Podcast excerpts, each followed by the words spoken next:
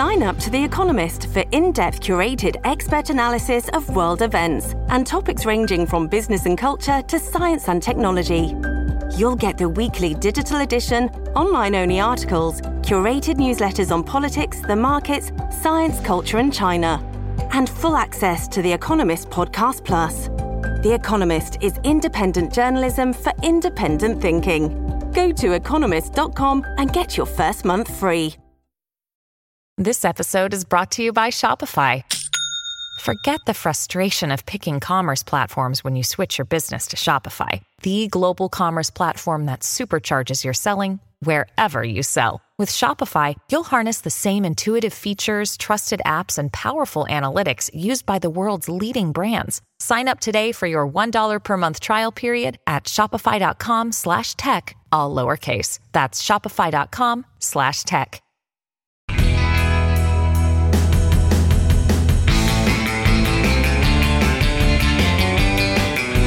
Hello and welcome to Rock and Roll Politics, the twice-weekly podcast with me, Steve Richards. Thank you for tuning in, wherever you are in the UK and indeed the rest of the world. And the conversation I'm about to have, I've been looking forward to having for a very long time for two reasons.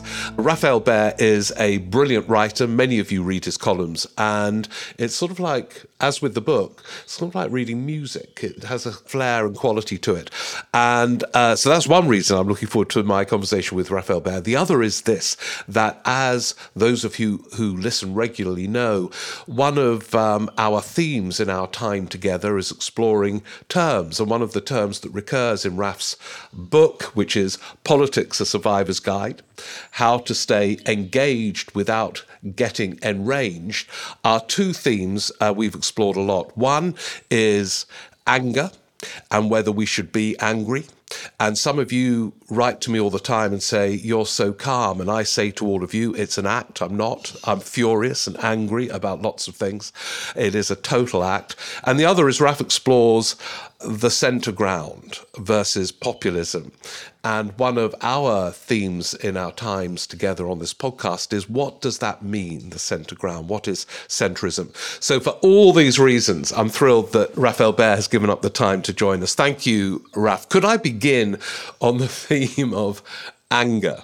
Because, I mean, you must be fed up talking about this, but on one level, I think you got into such a state that you went running and had a heart attack. And I remember reading about this when you first wrote about it in The Guardian. I couldn't believe it because you're slim and fit and active.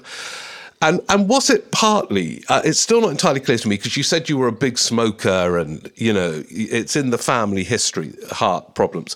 But do you attribute part of the heart attack to the anger you were feeling about politics and Brexit at the time? The short answer, I think, is a bit yes, because obviously, as you say, you know, an underlying genetic predisposition to cardiovascular disease, having spent most of my 20s with a cigarette in my mouth and a predilection for pastries, are going to give you cardiovascular disease at some point, almost certainly. But the trigger, the thing that can tip you over the edge, and in my case, you know, cause an unusually massive heart attack, given how young I was in my late 40s, mid to late 40s, is stress and high blood pressure. And I was incredibly stressed. So it would be facile to say that the state of British politics in 2019 somehow caused a sort of a rupture in an artery in my heart, and that's not how it works. But when I look back on the emotional and physical state I was in, and how sort of disordered my thoughts were, and how essentially incredibly wound up I was at that time, that was an expression of my relationship with politics entirely. And more crucially, the reason I wrote the book, or the sort of the genesis of the book, wasn't so much blaming politics for my heart attack. It was the enforced convalescence after the heart attack that gave me the opportunity to think, how did I get myself so wound up by politics? And what would be a healthier way to actually look at some of these underlying problems, the causes of the rage and the anger that you've talked about. And that's in a sense, it's more a question of what did convalescence teach me about politics rather than what did politics do to the state of my arteries. Yeah, you see, it's interesting because it raises a fascinating question about whether anger is unhealthy. Now, obviously, if it gives you a heart attack, it is, that's a clear answer. It is dangerously unhealthy. But, you know, I interviewed Anthony Seldon for this podcast a week ago, and he's a mild-mannered figure in demeanour. He is so angry about that Johnson premiership. And it's healthy in a way. When I did the interview, I thought, God, I wasn't angry enough at the fact that a figure so wholly unsuitable for power at any level commanded virtually total power at historic junctions of Brexit and COVID. And I kind of think anger can be an important dimension to politics as long as it doesn't kill us. I'd go further. I think it's absolutely essential. And this is why I try quite hard to distinguish between the kind of anger that you feel as a spur to action in a response to injustice, or in the case you just described, which we all, I think, lots of rational, reasonable people felt about Boris Johnson, you know, just something, you know, of a terrible violence that was being perpetrated against the sort of constitutional order of British politics and the decency of democracy. Obviously, that stimulates anger. And there's I think towards the end of the book, I quote Philip Roth, where it's actually a character in a novel, but it's a great line where he says, you know, anger is to make you effective. That's why it's given to you.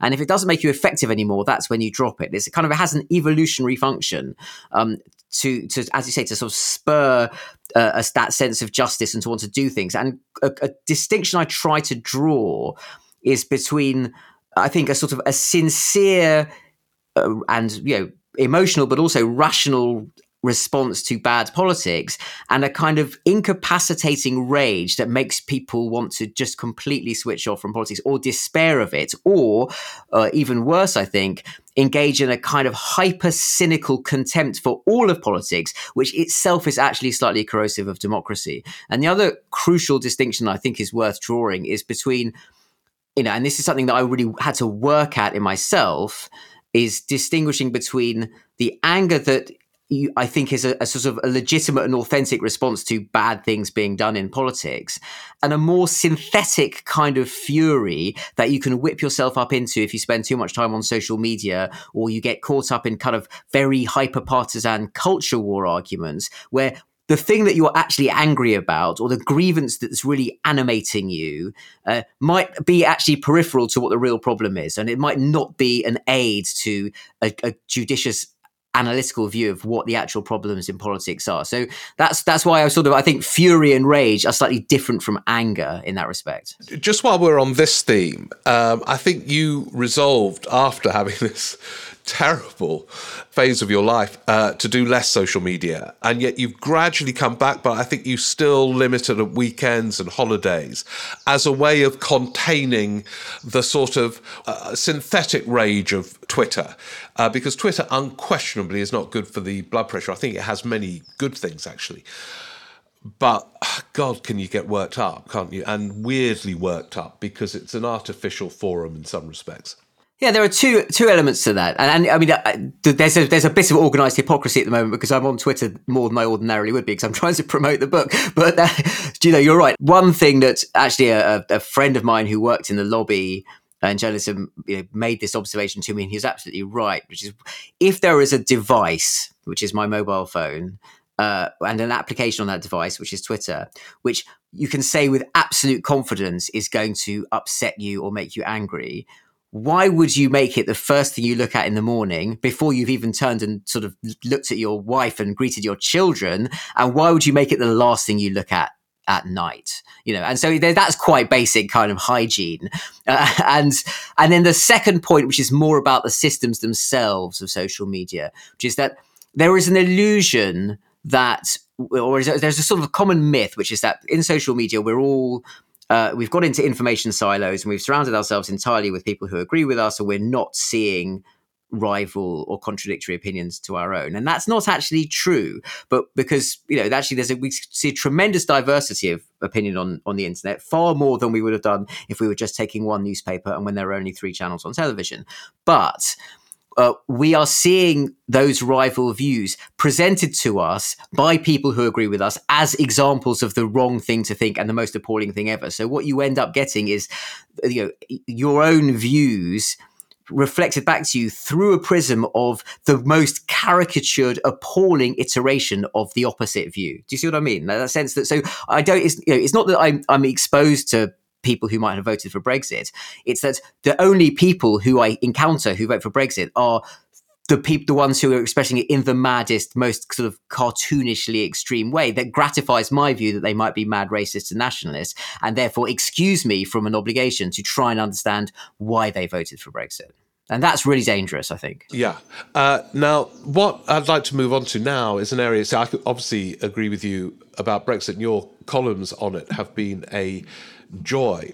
What I am less sure about and genuinely inquire is whether the juxtaposition between centrism and populism and moderation and populism are precise enough. So let me give you an example with Brexit. Now, I desperately wanted a second referendum, like quite a few Labour MPs who were described as moderates in wanting that. I think you wanted it, but you expressed some unease in the book.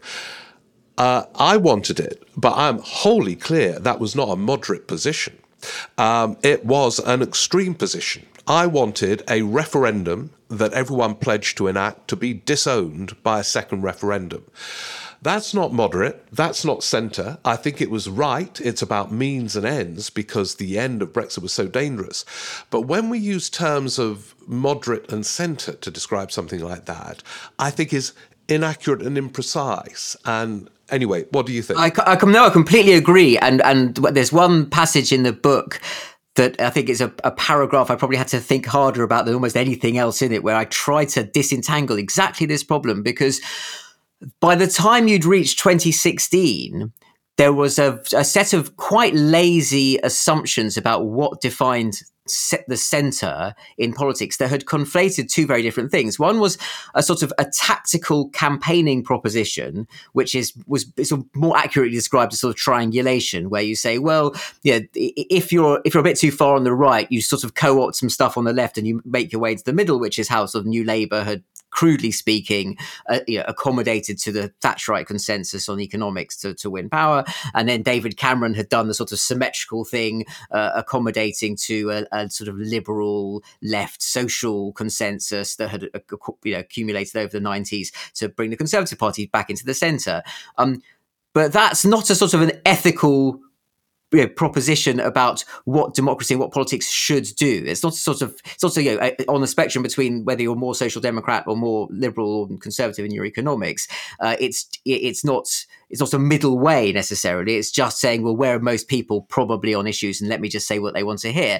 And there are two problems with that. One is it feels to a lot of people who care passionately about their politics kind of meretricious and without any kind of ethical anchor. And the other one is, when it stops working electorally, it's completely hollow. There's nothing there. And what you found in the Remain campaign is that it brought together Blairites, Cameroons, Lib Dems, Nick Clegg, Tony Blair. I mean, there's one of the most famous photographs from the referendum is one that has Paddy Ashdown and David Cameron and Neil Kinnock all at the same phone bank. It's sort of joking together.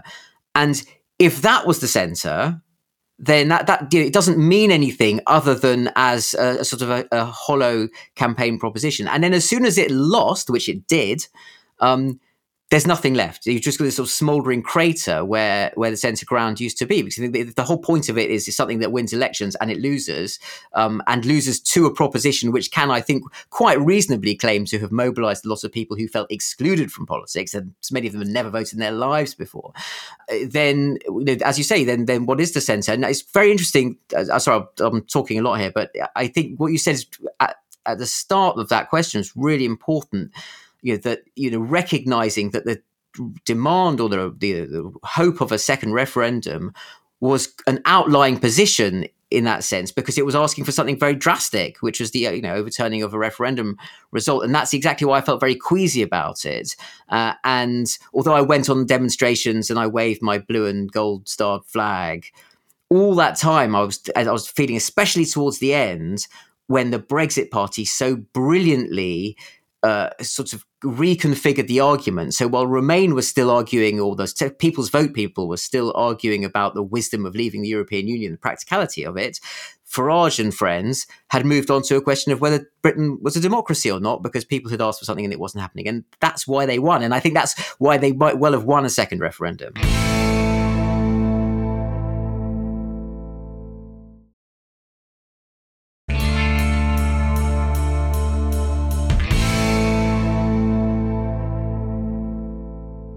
To move on from Brexit to economic policy, and I've had this discussion on this podcast with Danny Finkelstein. Now, there was a Radio 4 programme out long before your book, about 3 years ago, Where Has the Centre Ground Gone? And its two-star interviewees were George Osborne and Tony Blair. There was no questioning about their claim to be on the centre ground. They were just allowed to explore about where it has gone. But George Osborne, economically, and David Cameron, you mentioned social liberalism, but is that enough to put them on the centre ground? Their economic policies were real-term spending cuts, austerity, sort of what Oliver Letwin described to me as turbocharged Thatcherism. Now, they have every right to put their case and say that was the right thing to do, but doesn't centrism provide them with a protective shield that distorts everything? If you think that's the centre ground, Keir Starmer's a Marxist, you know, in terms of the gap. Absolutely, I think, and the centre obviously moves. I mean, when the Gang of Four formed the SDP,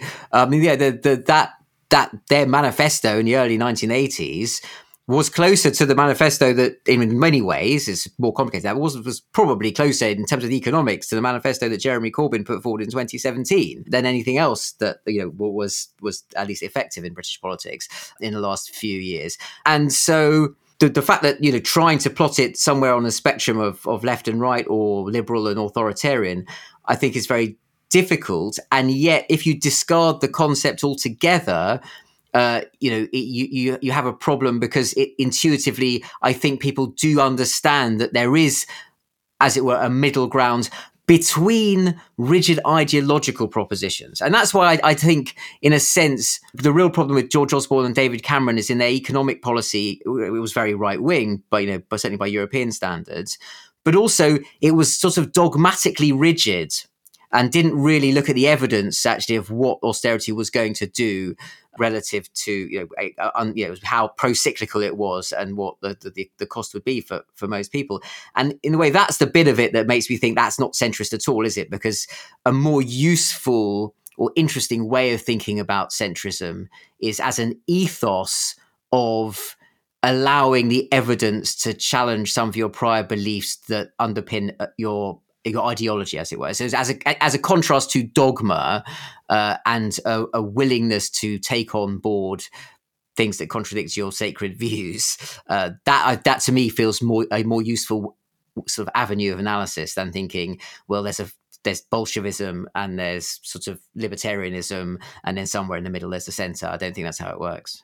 Yeah, and I found it very interesting when Nigel Lawson died, the degree to which, in a way, his assumptions and orthodoxies are still in place in many respects. And I don't think he would have said he was on the centre ground. He was on the right of the Tory party. And ended up very, in all sorts of weird places towards the end of his life. But and the interesting thing there is how solid some of those Lawsonian assumptions have been, not just in spite of, I think, evidence suggesting that perhaps it's about time there was a sort of a correction towards more interventionist and social democratic political economy, but in spite of quite a lot of politicians, even in the Conservative Party, believing that correction is necessary. So, I mean, for all his flaws, Boris Johnson understood that the people who'd voted for him in 2019, the red wall Labour voters, what part of what they wanted in the exchange was public investment and a redistributive project. That's what levelling up was in his head. He just didn't have the sort of the character or the will or the imagination or the moral fibre to actually do anything about it. So given that, where, I mean, your book sort of is timeless, and I can see why you didn't want to reflect much on Keir Starmer, because the book might date quite quickly if you did, but we're talking now. He is another one who says, I'm on the centre ground, and that's where Labour will make its pitch.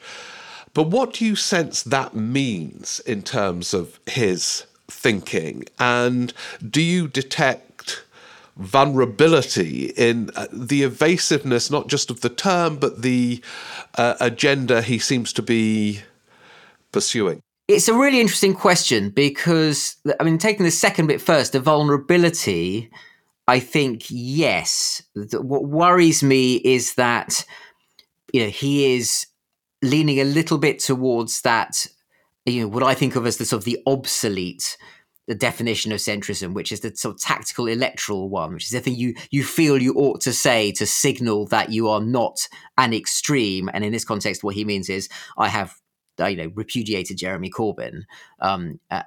That's it's sort of a code for that, which I think is something electorally he necessarily has to do to win back a lot of voters. But it doesn't signal to me a belief in very much, and that is hazardous. And it's hazardous, I think, also because if the Conservatives go, well, I think the Conservatives will go into opposition, and then they will lose any remaining sense of obligation to govern sensibly. They won't be in government, and they could get captured by really wild right-wing fanaticism, but also have still a kind of cultural apparatus of support behind that in the Tory press and other things. And then will Keir Starmer still be in the business of trying to accommodate and placate that? Will he be in the business of appeasing a sort of the sort of pullulating, monstrous, grievance-mongering machine of right-wing culture war? Or will he have a sufficiently clear set of his own beliefs that he will say, well, that's now marginal and mad, and I'm having no part in it? And I haven't yet seen him show that he will do the right thing there, which makes me a bit worried. In terms of what he actually believes, though, I think, you know, this is sounding very critical of Keir Starmer. Actually, I think he's done incredibly well in many respects. He's not, I don't think, an economist, and he's outsourced a lot of the economic thinking and the argument to Rachel Reeves, who, again, seems to me to be caught between actually pretty social democratic instincts. We have known Rachel Reeves for a long time, and a residual view going back to 2010, really, and the Ed Miliband era, that you still need to signal to the country that Labour isn't just going to waste all your money. So they've adopted the fiscal envelope that they're going to inherit from the Tories, which means it's very hard to spend on stuff, or very hard to talk about redistribution and tax and spend. So in that sense, yes, the answer to the second bit is I worry that there isn't going to be the clarity of it. In terms of where he actually is intuitively, the irony is, Keir Starmer's actually quite left-wing in many respects. You know, you wouldn't know it necessarily, I think, but certainly where he came from, the conversations I had with him before he became leader of the Labour Party led me to think he's kind of much more Kinnockite than Blairite, actually, in his view of the world. I think he's also has quite a good and healthy intuition about the small c conservatism of the British electorate. And that's probably quite sensible. Going back to anger, we've talked about Brexit. In your book, the other phenomena or theme that got you very angry was Jeremy Corbyn. And I can understand why, although I'd have to say I share your anger about many things, even though I don't show it. I struggle to get angry about him. He was wholly unsuited for leadership, should never have been near it. I met him a few times, I interviewed him several times. He seemed to be quite a mild-mannered figure, whatever his views. You clearly do see him as someone who was dangerous, anti-Semitic, and a threat, who got you very angry. Do you still see him in that light? I mean, obviously you did when he was leader, and it was contributed to your sense of deep anger. Yeah, I think I was very upset at that time. If you go, we're looking at sort of 2016 to 2019, and you know, as you say, the primary thing that I was against in that period was Brexit, and what I very much wanted was for the party that I'd always supported and voted for. I've never been a member of a political party, which is Labour, to represent my objection to that and stand against it, and so that I could feel, if I was in opposition, if I wasn't going to belonging to what was the dominant political project of the time, which is Brexit, I wanted Labour sort of to feel to be on my side. And the reality is, Jeremy Corbyn, whether or not he's personally anti-Semitic or his actual views on Jews are, you could argue, round and round. There's no doubt in my mind that the way that the company he kept and the way he behaved and the way he failed to respond to the problem of anti-Semitism in the Labour Party gave it a permission that turned something that had always been simmering away on the fringe of the radical left, gave it license to really infiltrate the mainstream and set up a kind of loyalty test for the left where, if you called it out, and if you said, hang on, there's some appalling things being said here and appalling things being shared, and anti-Semitism is not getting it's not being shut down, you were accused of basically being a Tory, weaponizing anti-Semitism in ways to, as part of some sort of plot or conspiracy of Blairites to undermine Jeremy Corbyn, and no longer sort of allowed, no longer authentically of the left. And that, when you combined it with what the Brexit right was saying about, if you don't support Brexit, you're basically a traitor and a saboteur, and you're not a true patriot. Those two things sort of combined to give me this sense of, I've in the past, I've maybe been annoyed and disappointed by British politics or felt that I don't like the government or I don't necessarily know who to vote for. But I've never had such a combined pincer attack on my sense of even belonging to British politics or belonging in the country as a sort of, an accepted member of this political community, when so many people seem to be sort of running their nails under the seam where I'm feel joined to politics. And that was profoundly alienating and very distressing, because I know a lot of people who, to my view, it looked like the proposition was, well, Jeremy Corbyn's the leader of the Labour Party. If you want a left government and you want Labour, there's a portion of anti-Semitism comes with that, but that's the price you've got to pay. And that is maybe it was a rational choice that needed to be made, but it wasn't the price I could pay. And so I was thinking, I'm not paying it. And so I'm alienated from politics. I wasn't going to vote Lib Dem,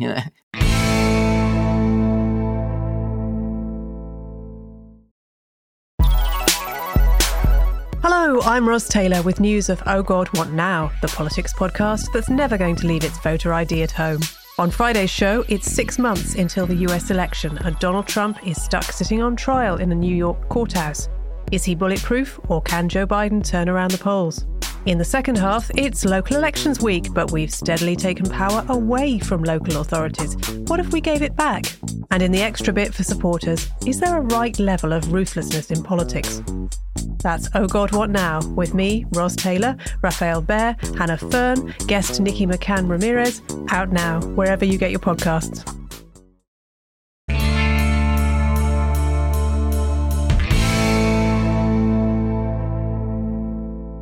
See, 2017, that election, which people really don't reflect on, what was, I think, worth reflecting on. Here was a choice between two parties where, as you say, it was sort of SDP 1983, the Labour manifesto, and the Theresa May manifesto was more one nation conservative than we had had for some time.